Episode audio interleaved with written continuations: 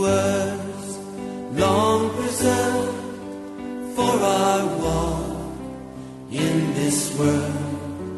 They resound with God's own heart. Oh, let the ancient words impart. Dear listener, you are welcome to your favorite radio program, Abuja Bible Banquet. This is a program that explores and seeks to apply the Word of God.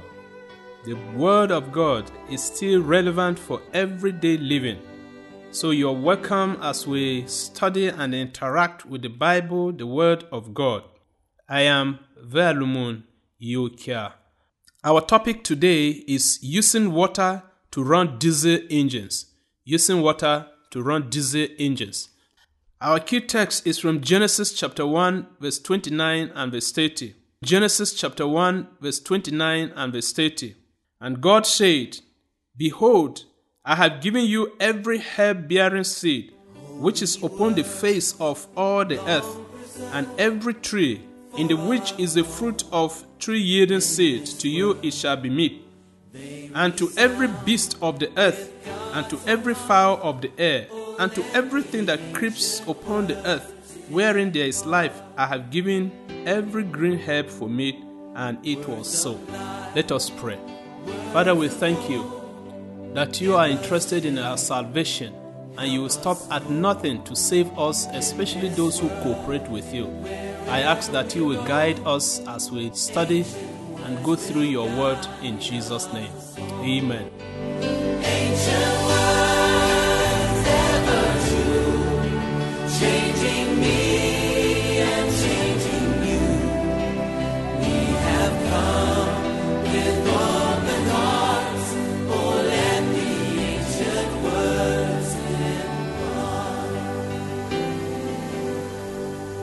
Using water to run diesel engines. When God created things at the beginning, the diet for man was plant diet. Similarly, the Bible reveals that even animals, their diet composed only of plant sources. So at the beginning, a vegetarian diet was given to both man and animals. And this continued until something happened just before the flood. God gave an instruction to Noah that was somewhat strange. In Genesis chapter 7, verse 2 and 3, God told Noah, Of every clean beast he shall take seven pairs, that is, seven males and seven females. And the unclean ones he should take them by twos, two males and two females.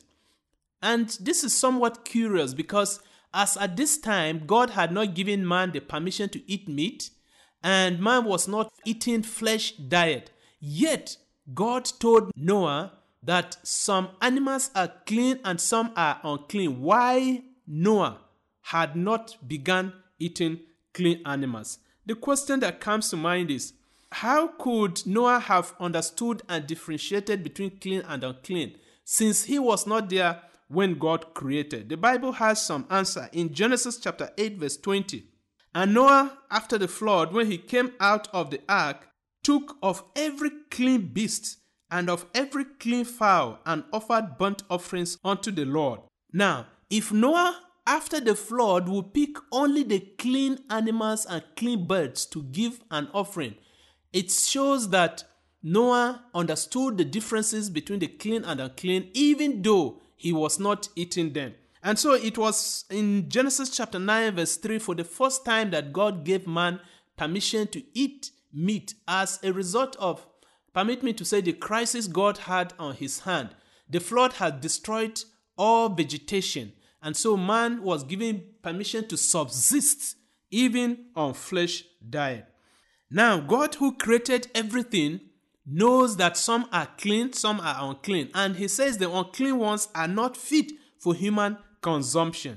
In Leviticus chapter 11, verse 3 to 31, Deuteronomy chapter 14, verse 4 to 21, you see the list and categories of animals that are to be eaten and not eaten. In the waters, for instance, God says, Fishes that have scales and fins, they are good for human consumption, But all other sea creatures that do not have scales and fins, they are not fit for human consumption. And the Creator also says the land animals which we eat, the ones that have hooves and chew the cud, like goats, sheep, cow, and antelopes and things like that that chew the cud.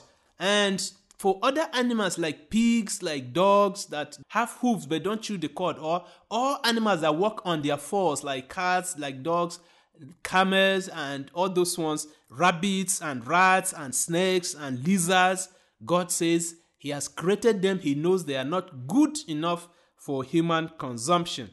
Apart from animals that are clean and unclean, is there any other thing that the Word of God frowns at for human consumption? Where Proverbs 23, verse 29 to 33 paints alcohol in bad light. In fact, in Proverbs 20, verse 1, the Bible says, Wine, alcohol is a mocker, strong drink is raging, and whosoever is deceived thereby is not wise. Those who are led to take alcohol, the Bible says they are not wise at all. So if you are a wise person, you will not go for alcohol. The Bible frowns at it, does not present it in good light at all. It may interest you that some would say, well, but Jesus gave wine. Yes, he gave non alcoholic wine. How do I know? Even in our day today, we have alcoholic and non alcoholic. In Matthew 27, verse 34, when they gave Jesus alcoholic drink, even on the cross when he cried for water and they gave him alcoholic drink in a sponge, he would not drink it when he discovered it was alcohol. At the point of death, Jesus will not take alcohol to quench his thirst. And so, what he will not take, I believe Jesus will not give to others. In 1 Corinthians 10, verse 31, the Bible says, Whether ye therefore you eat or drink or whatever you do, do all to the glory of God. And doubt if we can glorify God by disobeying Him. So, since we have been bought by Christ and by His precious blood, we should live to glorify God, eat and drink in a manner that God's name will be glorified. Now, someone may think and even say that, well, it does not matter what we eat. In 1 Corinthians 6, verse 19 and 20, the word of God says, You have been bought with a price. So glorify God in your spirit and glorify Him also in your flesh, in your physical body. Daniel 1 8, we see the example of Daniel refusing to defy his body with the hidden king's food and drinks, which may probably have been alcoholic, which explains why he refused not to take the one given by King Nebuchadnezzar and the food that was not wholesome for those who believe in the word of God. And so in Acts chapter 10, verse 14, 19 to 20, we see something very interesting. Some argue that the vision Peter received after God used him to raise Tabitha or Dorcas to life in Joppa. There was a sheath that descended from heaven in the vision, and all kinds of unclean animals were there. And the voice told Peter, Arise and kill and eat. And Peter said, No, Lord, for I have never eaten anything unclean. Peter did not say, I will not eat unclean. He said, I have never eaten. Remember, Peter was a fisherman, and it is to be assumed that as a fisherman, Peter ate a lot of fish. And there are some fish that are unclean. And Peter would say, even after the resurrection of Jesus, that I have never eaten anything unclean, which may go to say that in his eating of fish, he knew how to differentiate and eat only the ones that have scales and fins. And so Paul counsels in 2 Corinthians 6, verse 17 and 18 says, Come out from them, my people, and don't touch the unclean thing, and God will accept you, and you will be his peculiar people. But didn't Jesus abolish it? Jesus himself said, What goes into a man does not defile him, but what comes out of man. Yes, he made the statement in Matthew 15. But if you read verse 1 and 2 of Matthew 15, the context is clear. So they came to Jesus, the scribes and the Pharisees, which are of Jerusalem, saying, Why do your disciples transgress the tradition of the elders? For they wash not their hands when they eat bread. So Jesus was addressing the issue of eating with unclean hands, and he concludes in verse 20 that eating with unwashed hands does not defy a man. So Jesus was not addressing clean and unclean. And so, when we look at Jude verse 7, the Bible says Sodom and Gomorrah gave themselves to fornication and going after strange flesh. So, in that text, the Bible says Sodom and Gomorrah, in addition to fornication, they were eating flesh contrary to God's instruction, going after strange flesh, and God was constrained to destroy them. The man of God in 1 Kings chapter 13 was destroyed, was killed, simply for not uh, listening to God and eating contrary to God's instruction. God said, Do not eat. And he went ahead and ate and was killed by a lion. Friends, remember our topic is using water to run diesel engines. How many of us, when we run short of fuel as we're driving, that we will fetch water and fill the tank because it has an emergency? No one does that.